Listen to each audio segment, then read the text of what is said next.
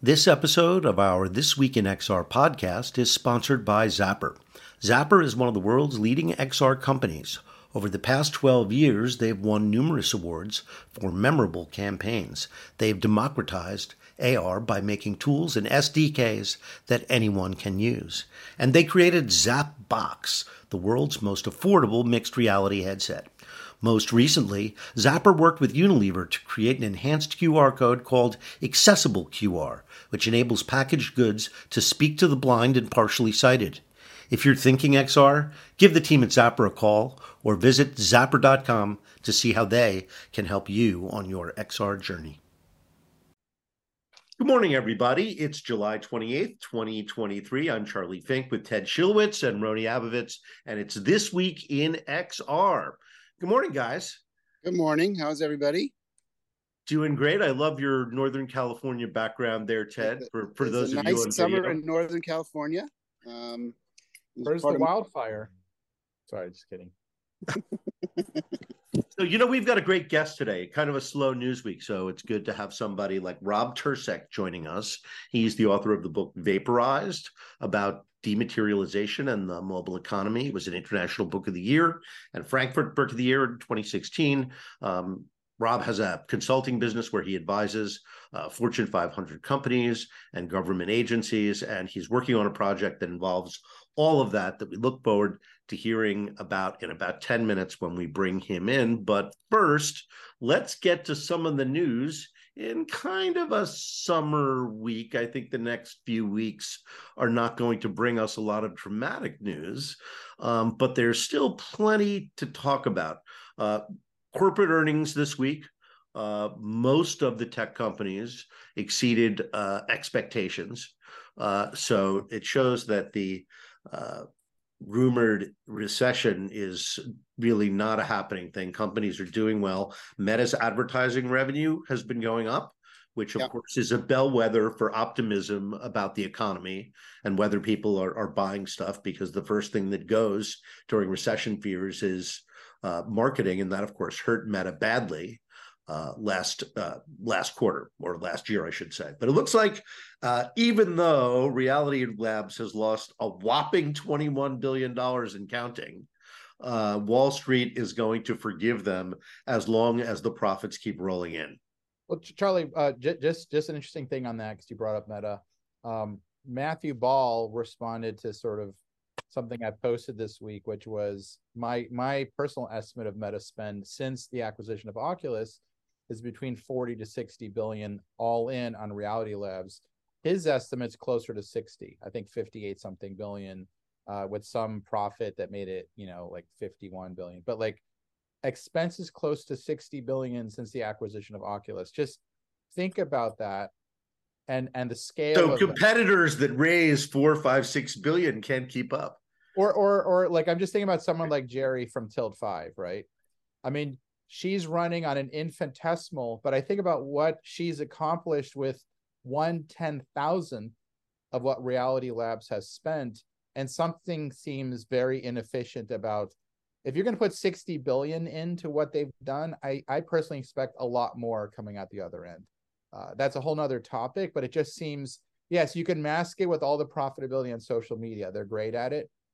But oh my God, 60 billion is a lot. Yeah, And- that's and we kind don't of a have cure. the- we don't That's, that's like a think cure of- cancer kind of money. It's it's it's a GDP of multiple countries kind of money. Yeah, that's that's So, so do you guys think, you know, from a from an existential standpoint, because I certainly think about this a lot, Charlie and I, you talk about you and I talk about this a lot, trying to will something into an existence that may organically not be its path to the future, trying to sort of create a commercialization of something that needs to gestate and find its own organic path and organic moments um, is very often a fool's errand. And even if you have, as a business, the capital to drive it, um, it it sometimes, you know, as much as we all benefit from that massive spend, we get you know delivery of product at a very low cost. We have the ability to see some scale and some use case. Is it is it the right trajectory? Do you guys think that it would be a much better trajectory to sort of be smaller and a little more exclusive and a little you know let let it grow organically versus try and will it into existence with massive amounts of capital and resources well ted let, let me let me put it this way and, and sorry for jumping in charlie um, on the flip side of it what what meta is doing and i know we did some of this at magic leap and apple is doing is we're doing what the government used to do the massive funding to invent science and tech that actually moves entire fields forward um, that's what they're doing. They're basically doing governmental level funding of an entire field. Um, and I think Mark's aware of that. Tim Cook probably not wanting to do as much, but Mark's going, the government's not going to do this, right? The government stopped doing these big thing things a long time ago. So that's what they're doing. They're subsidizing basic fundamental tech development that later you build off of. And in some sense, like it's weird that that's been privatized and that the US government, which should be creating that investment in building these infrastructures, like it funded DARPA on the internet, it's not happening anymore. So yeah. I think it's that, right? And if they don't do it, it'll actually never happen. I, I think if something massive doesn't create that push and the and the exhaust from that push ultimately could create hundreds of weird little startups then it would just stay stagnant for more more decades. Anyway, that's my take. Well, that's, here's here's here's what I think. This idea of pure VR focused on gaming, which is what Meta has been doing, is not really working that well. And making a better device that continues to do that is not going to change everything. So I'm here on the record today to tell you that the Quest 3 is going to be a flop because it's wow. going to play the it's going to play the same games, it's going to do the same things. Now, here's the play. They know that. It's, any idiot looking at this situation can see that. Uh, mm. these are these are very very smart people. I think what they're betting on is trying to pivot and move this whole thing in the direction of of pass through mixed reality. It is the only path. It is the only reason to launch a new device. I mean, otherwise, this is like a niche game. I, am going to challenge that, Charlie. I'm going to challenge that. And I'm going to say, imagine Epic with the massive user base it has on a great game platform, the Unreal Engine, came out with an $899 super slick 4K per eye VR system. And they know how to make games, and Tim Sweeney's a game design genius. That I think will work. The problem is Mark doesn't understand games. He is a social media guru. He does not understand video games, not in the way that Tim Sweeney does. The wrong people are building the wrong things. That's what. Okay, well, that's that's a. I don't disagree with that, but but I don't think I don't think again that the experience of playing Fortnite in VR is necessarily better than playing it on T- 2D and other devices. So I VR, just I just think I the idea this is our problem, right? The idea of it is so right, but in practice it turns out that people don't like it that much. But Charlie, I think because they're just still getting crap. And what I mean by that is Okay, so your contention is it's just not good enough yet. It's not. No, no. Solve the problems. There are, we could spend a whole episode going through the 20 problems that are still unsolved that people keep shipping in VR against those unsolved problems. Solve them. I thought for 60 billion, Meta would have solved it. One easy one is you got to get to four to 6K per eye. Another easy one is you got to get the weight down really low, like 100 grams or less. Like once you start hitting, by the way, those are two of like 20. Once you hit those, my big bet is then you'll wake things up. If you couple that to an amazing game studio and an amazing game engine like Unreal, that will open up the market. But put crappy games with partially developed, unfinished problems, and people go, "Blech, I don't want that." It's like uncooked food. Send it back to the chef. Um, when it's that's what's going on. They're, they're serving uncooked food. Uncooked food. That's yeah, what so that's the theme of this episode. Food. It's like the chicken's raw. It's that's it's interesting, Rony, because I don't I don't have that same feeling or same thesis about the trajectory of interactive entertainment in VR. I just I think there are actually a lot of tremendously amazing and great things in VR. When you play it, which I tend to do and my friends tend to do, um, there are things that are way, way more engaging and better than sitting on a 2D screen and playing. That being said, I think it's still for a very small, segmented early adopter market, and trying to push that market into a bigger market is very often a fool's errand. It has to find its way organically into its moments. And in some cases, that business will never be as big as what those people that are driving it think that it will be. Um, and I think that's sort of the tactical error, I, I think. I mean, I think there are a lot of tremendously amazing experiences in virtual reality today that are incredibly engaging, incredibly well put together, incredibly well formed. Um, but that doesn't mean that's mainstream entertainment, right? Um, and it and it probably for many generations won't be mainstream entertainment. Just like the early early days of video games before it really hit its sweet spot wasn't mainstream entertainment. I mean, you had to have the gestation of the arcades and us as kids for years finding its way into the Pac-Man moment and the Galaga moment. I'm going to throw this out, Ted. I think 2033, if if the right moves are made, we could have a billion AR devices, wearable AR devices, and 100 to 200 million really good VR devices. I think it'll be that kind of ratio. Yeah, and I guess that's where we we differ in thesis. I don't think it's, and maybe I've always sort of watched this from my sort of future sort of path. I don't think it happens that fast. I think it there's there's a there's a lightning moment where things sort of shock into the world and everybody somehow has to have it. Uh, but I don't think we're there yet, and I don't think we're going to be there for a long time. That doesn't mean that it's not a viable, interesting industry to be a part of and to track along with. But you know, it's it's a bit like exotic sports cars versus Toyota Prius, right? Like until you get to that moment, there's a lot of exotic things that are incredible in virtual reality and mixed reality. But I don't think it's mass market for quite some time. I think, and maybe that's kind of why Apple is driving such a luxury product point for this first price. You think is, past you know, 2033, you, you don't see it in 10 years? I just, I think it's, well, 10 years is a good long time, right? So in a 10 year span. 2033. Yeah. But I don't think it happens. 10 years is the futurist sweet spot. I know exactly. well, it's it's about Charlie. It's about three to four generations out from the best of what we have today. Every generation being like two, two and a half years. I kind of think that's enough, from what I know, to get there on the device and the ecosystem if people do the right moves, which not all of them are doing that. So Ted dropped off there. I don't know if he's still with us. His, his... I'm just actually trying to find a place that is not burning my uh, my skin off in the sun here. So yeah, yeah and, and to top and to top that off, you've got shitty Wi-Fi. So oh wow, yeah. Uh, I, apologies to those listening. You just uh, said that on there. Yeah, there's there's a lot a lot to say about this. Let me hit the news real quick. I see Rob's in the green room. Uh, I thought it was interesting this week, not I don't know how we would call this news is big in some ways because uh, how AI is going to be regulated is a hot topic. Uh, they've promised to be good. Uh, we know that the promise to be good is very subjective. And uh, they want to form an industry organization. I've been saying all along there needs to be something like ICANN here, some objective, separately funded. Like, I don't love the idea that they're funding it, for example. Uh, on the other hand, you don't love the idea of it being a government agency. So, this is a pretty complicated problem, even if you're talking to a one eyed alien. Cerrone has some AR. Well, you need to bring up the one eyed aliens. You got to yeah. bring up, they were in Congress this week, right? Aliens in Congress this week, whistleblowers saying that we actually have dead aliens somewhere. Uh, it's possible the I don't think the president knows if that's the case because otherwise Donald Trump would have told us.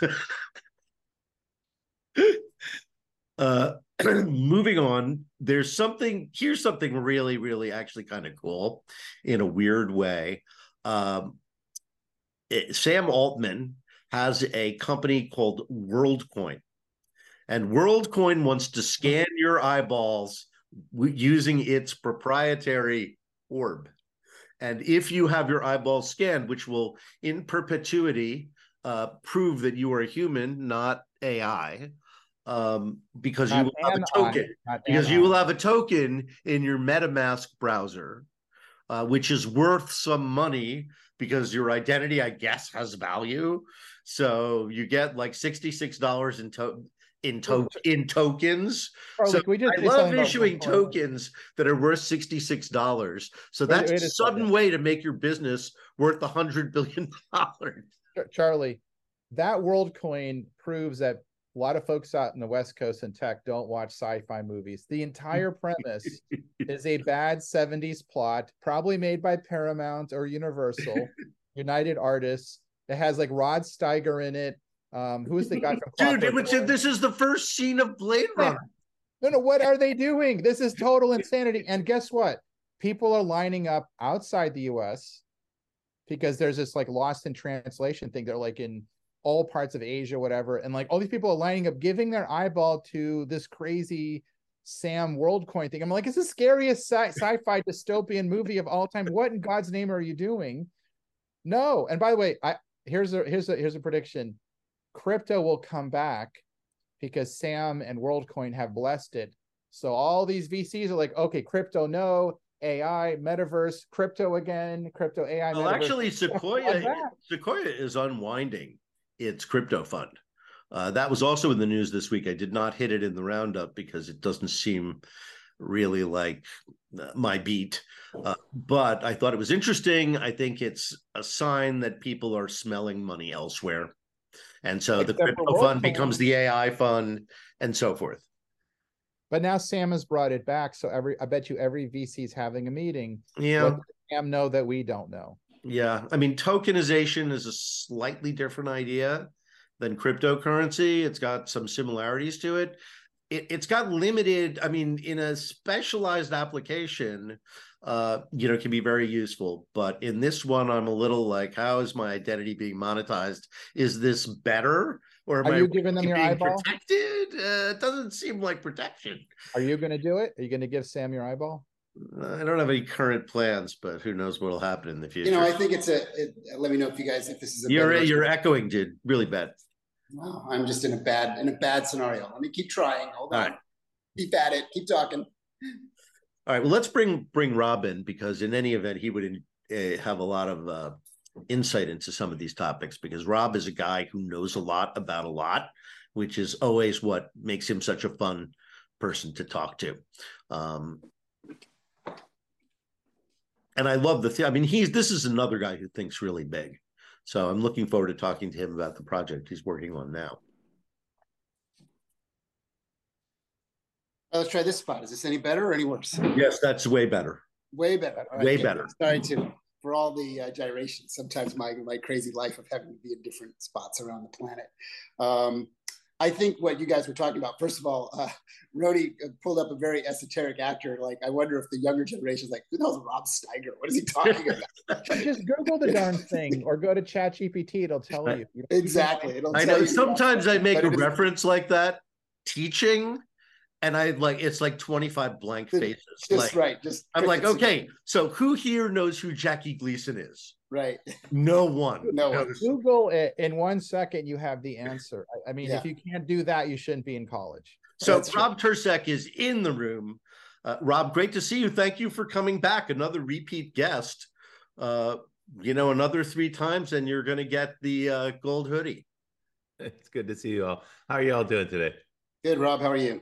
I'm good. Ted, you well? Yes, doing Great, good. glad to I'm hear it. traveling again, as you all know, because I've been this.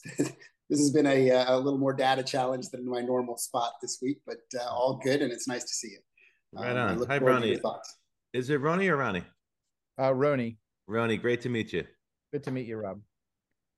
I'm a friend of Rio Caraeff, uh, so I was uh, kind of cheering on, cheering you on from the sidelines there as you Oh, Okay, were yeah, uh, Rio's making headway. Awesome. That's cool. So you know Rio, that's great. You know his Yeah. dad's work too, his photography. Yeah. So, Rob, I was uh, as I was singing your many praises, and oh, for those of you listening, by the way, Rob, Rob and I have known each other since the '90s. Um, you know, so uh, it's funny. I was talking 1890s? The 1890s, yes, Ronnie. Uh, I Rob was working at Sony at the time, uh, and we were all trying to figure out how exactly um, entertainment was going to work in the interactive era.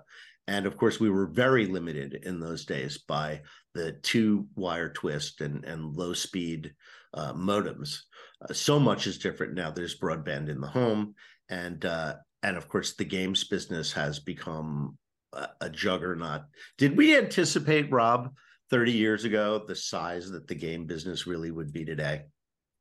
That's a very good question. Uh, you know, at the time I was working on online games, and I remember very clearly in the late 90s, everybody in the console games, including my colleagues at the PlayStation, were incredibly dismissive of online games. You know, at the time, it's easy to remember people were very dismissive of internet video or internet television, right? There are lots of smart people who would tell you why that would never happen.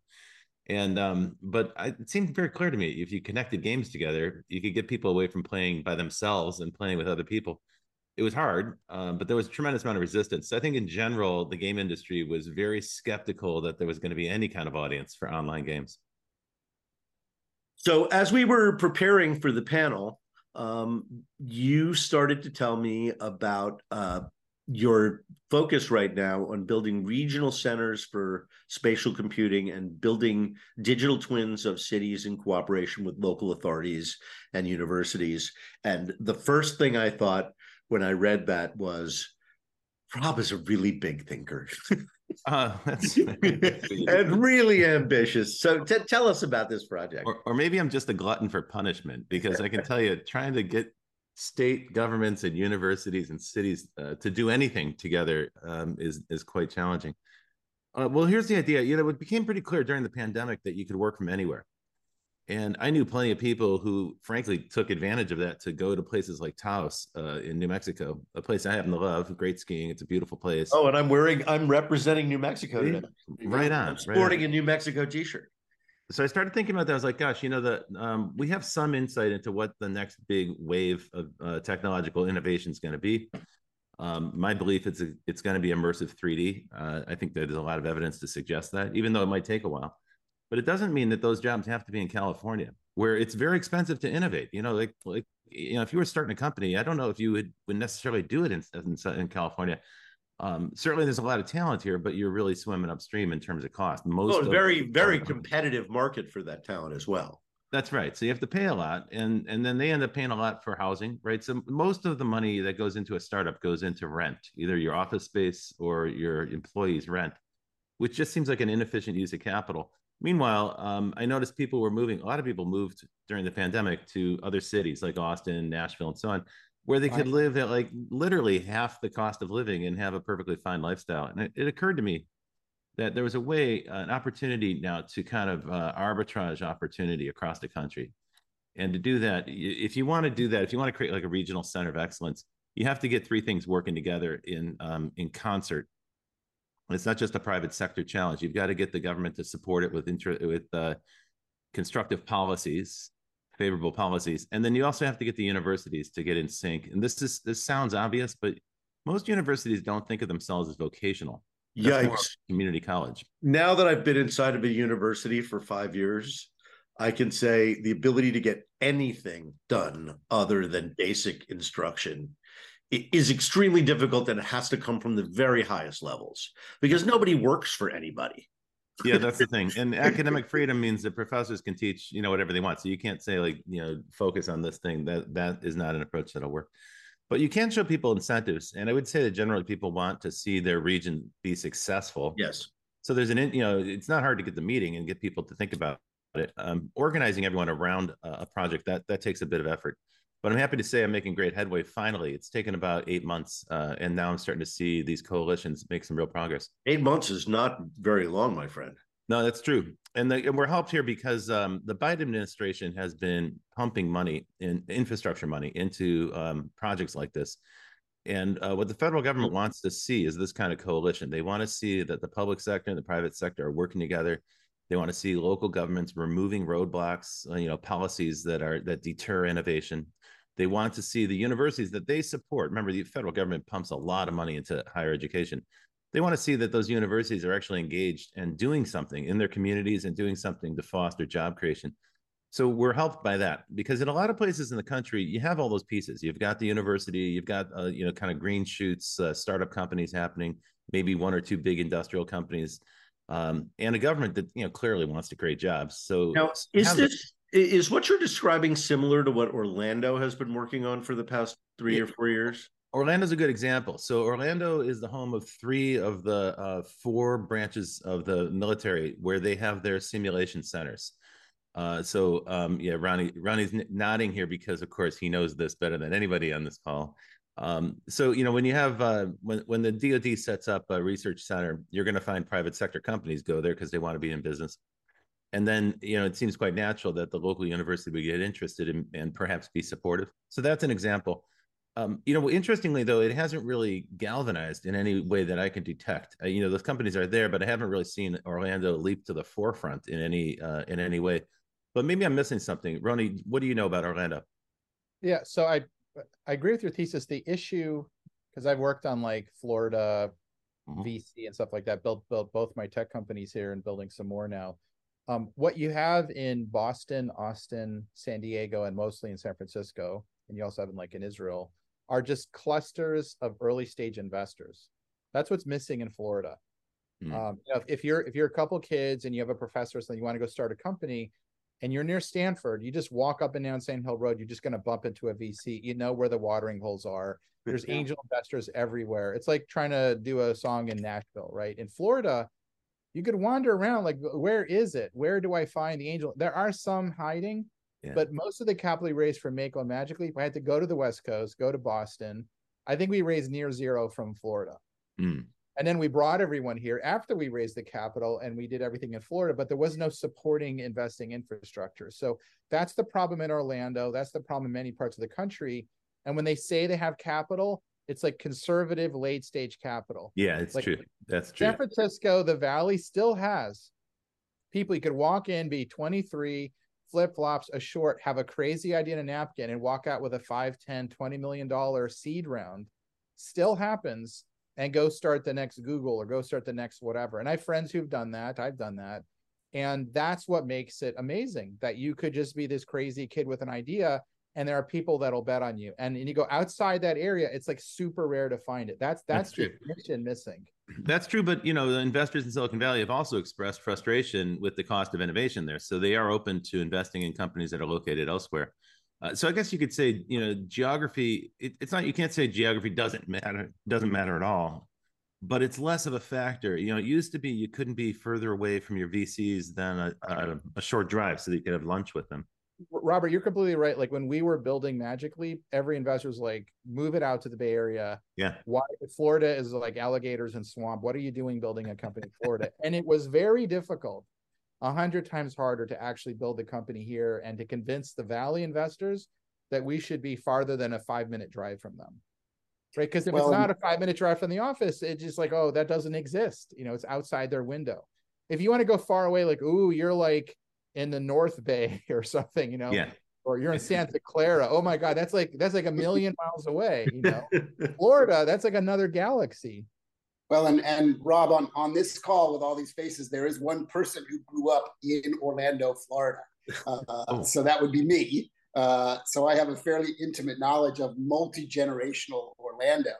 Has uh, it changed from- much? And, you, and you know, when you go back, Massively. Well, now Yeah. remember, it's changed much since I was a little kid, Mhm. pre Disney, right?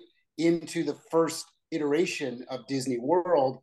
And what I would sort of call out about this, which I think is an interesting perspective as why Orlando is giving this a shot, is Central Florida as a region has a very interesting, very different style of innovation culture, right?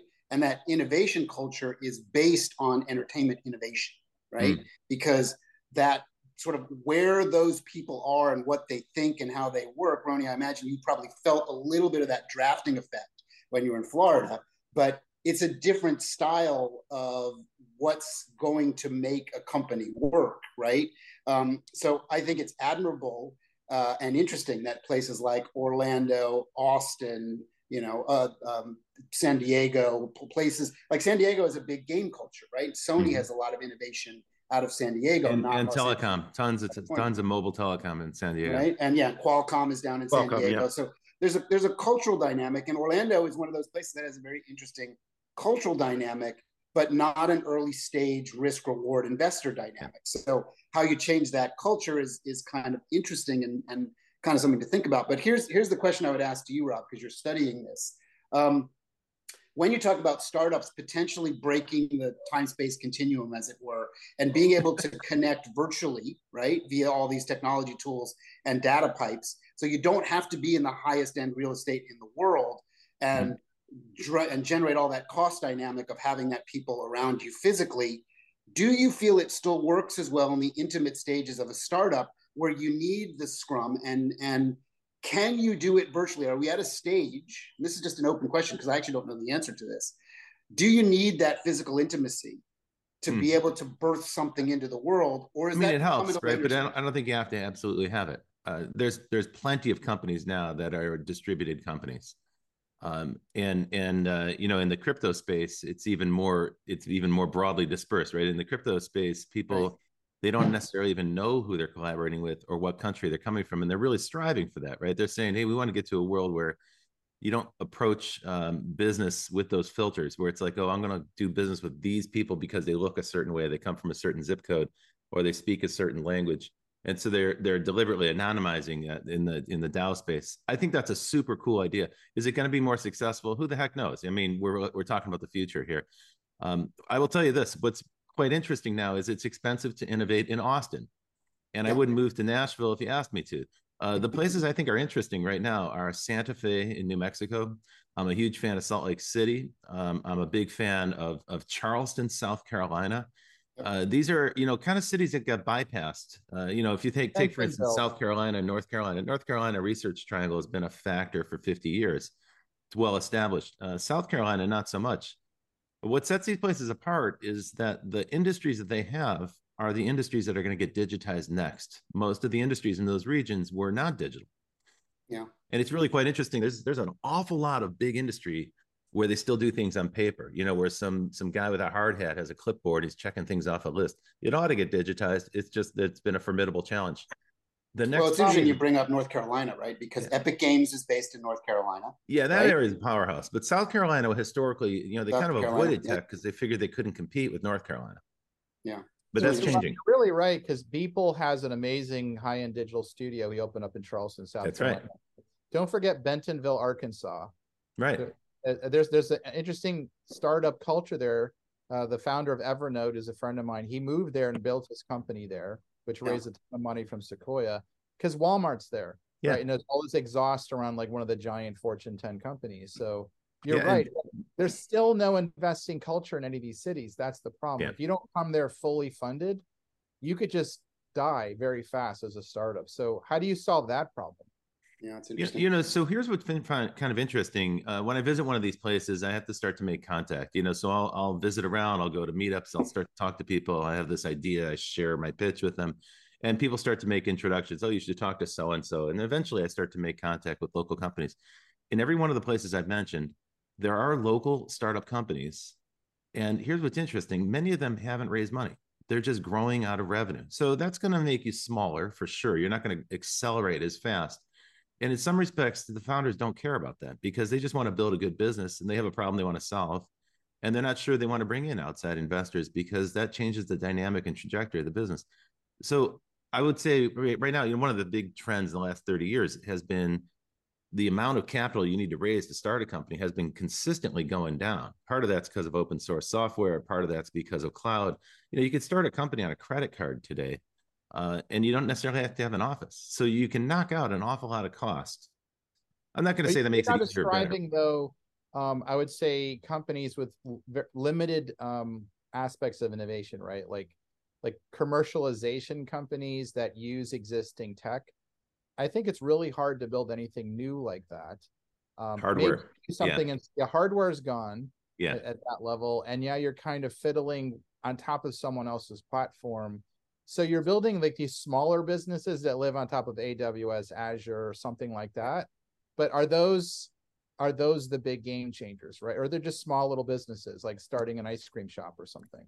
Well, it's an interesting question. It depends. First of all, you know, you can start a company that way and you can pivot elsewhere later, right? Remember, Netflix started on AWS as well and ran on, on AWS for 10 years. So it's certainly possible to build a big business on someone else's platform. Um, but that said, um, yeah, the companies I'm talking about, they're trying to solve a local problem. And this is where geography matters, Ted. I think it's not so much about whether you have the team under the same roof, or you know, honestly, I'm not so sure it matters if you're in in Silicon Valley. Uh, I think what's interesting is if you're close to customers. So when we start to digitize traditional businesses, think like mining, energy, uh, electricity generation, electricity uh, transmission. Um, it's a really useful thing to be near your customer. Uh, if you're doing a wind farm, if you're modeling a wind farm, um, you kind of want to be near that wind farm. So this means that these companies, by necessity, have to be geographically dispersed and out in the wilderness. You know, I guess in the hinterlands, far from the innovation capitals, far from the the investor capitals, um, but necess- necessarily close to their customer. at any rate, look, it's an interesting opportunity because these places have been uh, flown over for for decades, and there's a lot of interesting opportunity there. And there's a very supportive uh, uh, culture around them in those cities. People are very welcoming uh, of any outside interest in any outside opportunity to foster the growth. So, Robert, your your thesis is interesting. It's like instead of looking for the hundred x, thousand x, which is the Valley goal, build a company worth a few million, five million, 20 million locally that maybe doesn't have to become a Google, but is just a nice company that's doing five million in revenue, and maybe that's it. But it's a good local business, and that's a lot more stable. Like thousands of those companies rather than one big Google. It's like a distribution of innovation. Well, first of all, I think Google is going to be Google, so I don't think anyone's going to displace them anytime soon. But the kinds of companies I'm talking about are doing far better than five million a year. They're doing tens of millions a year. So there's a business to be had. Um, here's a way to look at it. I think you know, uh, Rony, the the the last 30 years, we've seen one sector after another get digitized and transformed. You know, most of the folks on this call have experienced that with media, entertainment, advertising, of course, right? And and it doesn't end. Like we're going through another round of that right now. So once you digitize it, there's always room to kind of like remix it again and again. Um, but there are a bunch of industries that have been very resilient, I guess, resistant to that sort of digitization.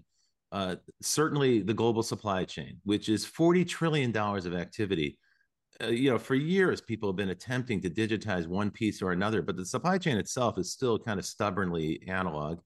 Uh, and it still stubbornly runs on paper. And frankly, they have problems just getting their data into standardized formats. So there's tons of opportunity there. I mean, you could look at it as a giant problem, but it's a problem to be solved. Uh, and that can spell opportunity. The point I'm making is that I think there are really large scale business challenges, and the company that solves those challenges could be worth a lot. I'll just give you one example. So uh, I'm quite interested in um, using 3D to create replicas of the real world, what they call in industry digital twins, uh, what they call, you know, what Charlie would call the metaverse. Uh, you know, there's a kind of industrial aspect of that. And actually, NVIDIA uses the term industrial metaverse to describe it. I'm not sure that's omniverse. A, yeah, that's right. I'm not sure that's such a great term, the industrial metaverse, because it sounds sort of dorky uh, it's actually a super fascinating problem because you're talking about creating a high fidelity replica of the real world. That's incredibly useful if you're trying to plan um, energy grids. It's incredibly useful if you're trying to reroute trucks in an efficient way. Uh, it's useful for any kind of extractive industries. So think oil and mining and so forth. And it's and and that is growing. The use of 3D technology to simulate those places is growing. And the re- simple reason is, is it's expensive to build in the real world there's increasing number of uh, restrictions on your ability to do that. There's environmental impact and so forth. So it makes a heck of a lot of sense to build a high fidelity digital model and then start to run simulations in that digital model. And you can start to then thereby figure out like what the best approach might be. Uh, one mining company said to me, look, to find a mine, we have to drill, drill 10 holes. They cost a million dollars each. We devastate the environment. If you can help us narrow that down to five holes, we're going to save half the cost. That pays for the project right there. I mean, it, it's pretty simple stuff right at that level. I wouldn't say it's a simple challenge to solve because the, the world's a complex place and modeling it is a complex undertaking. Um, now, to do that, there are a lot of tools available, right? So you don't need to build 3D tools; those exist. 3D engines exist. Um, the the cloud that you might run this in that already exists. So I think, Rony, to return to your question, here you're talking about intelligently leveraging existing infrastructure and innovating on top of it, but in a field that previously has been really resistant to any kind of innovation. That's a that's a pretty interesting opportunity. So, Rob, here's here's the uh, question. Here's a question for you that relates to what you're talking about, kind of the flip side of the equation, right?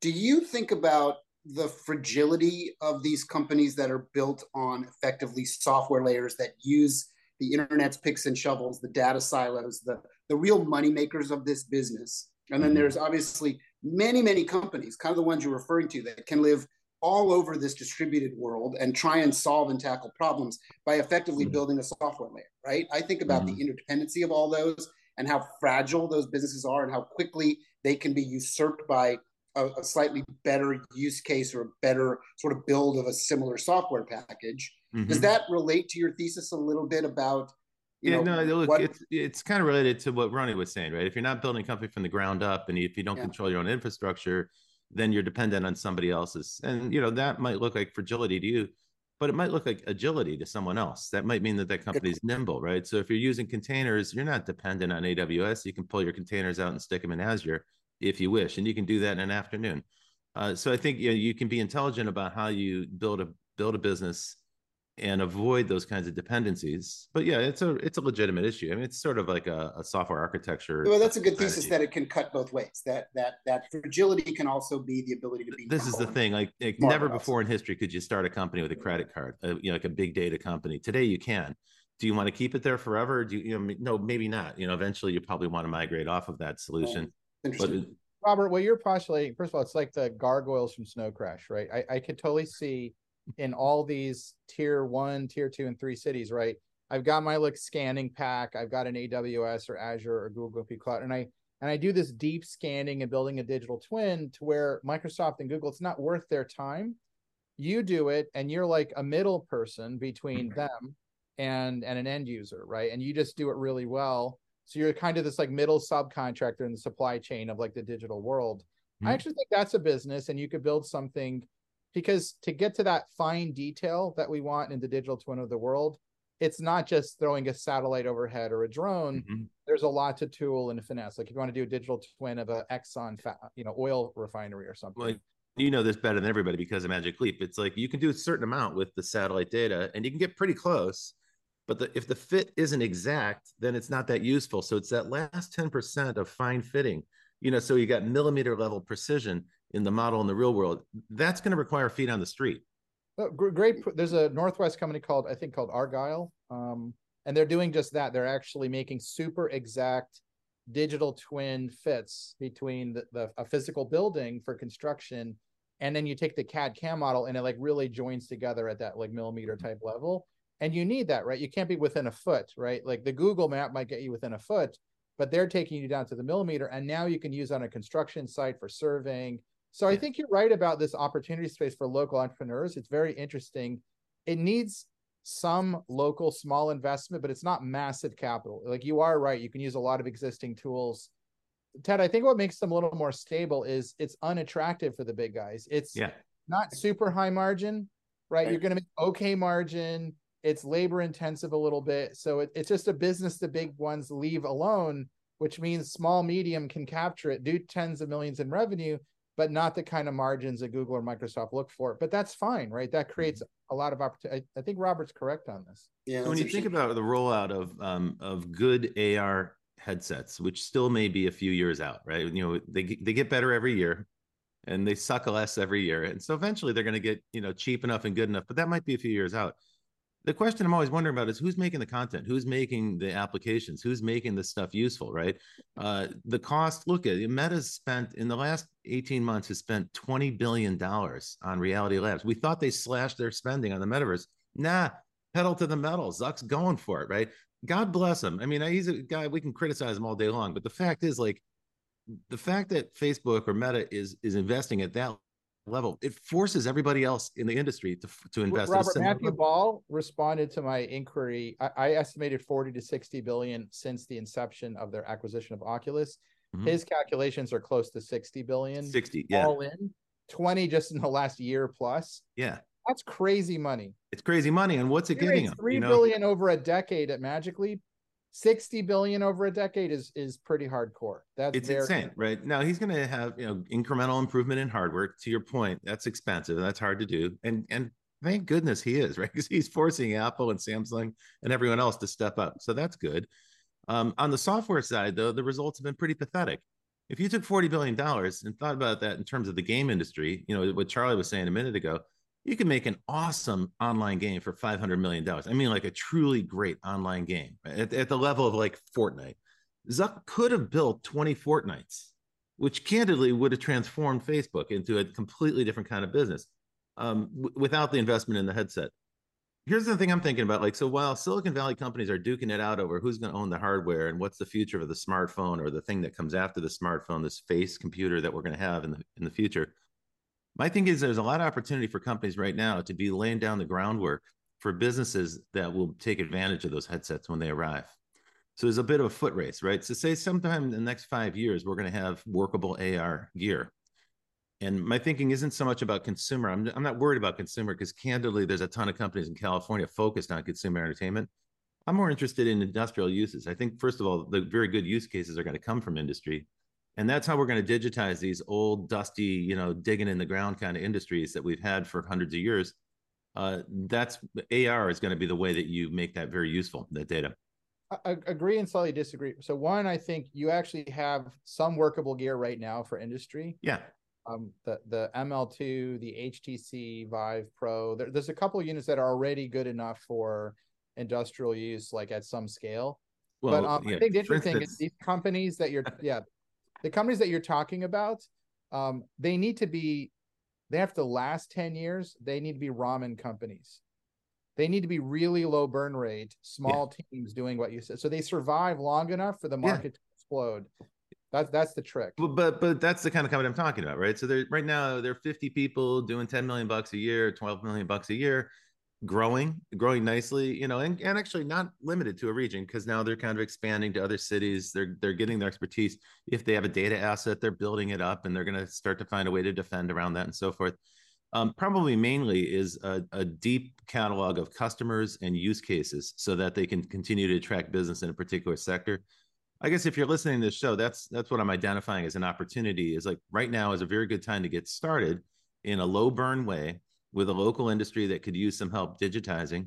And what you want to aim for is to bring a digital twin or a digital model to that physical entity, whatever that might be, uh, you know, a factory or an airport or a mine. Robert, I think you're right. Any investor, small entrepreneur wanting to get into this, what like we we call metaverse, or uh, I think of as the Xverse or the spatial internet. You're calling digital twinning. I, I completely agree with you. Actually, I think you've laid out a roadmap which is the way forward.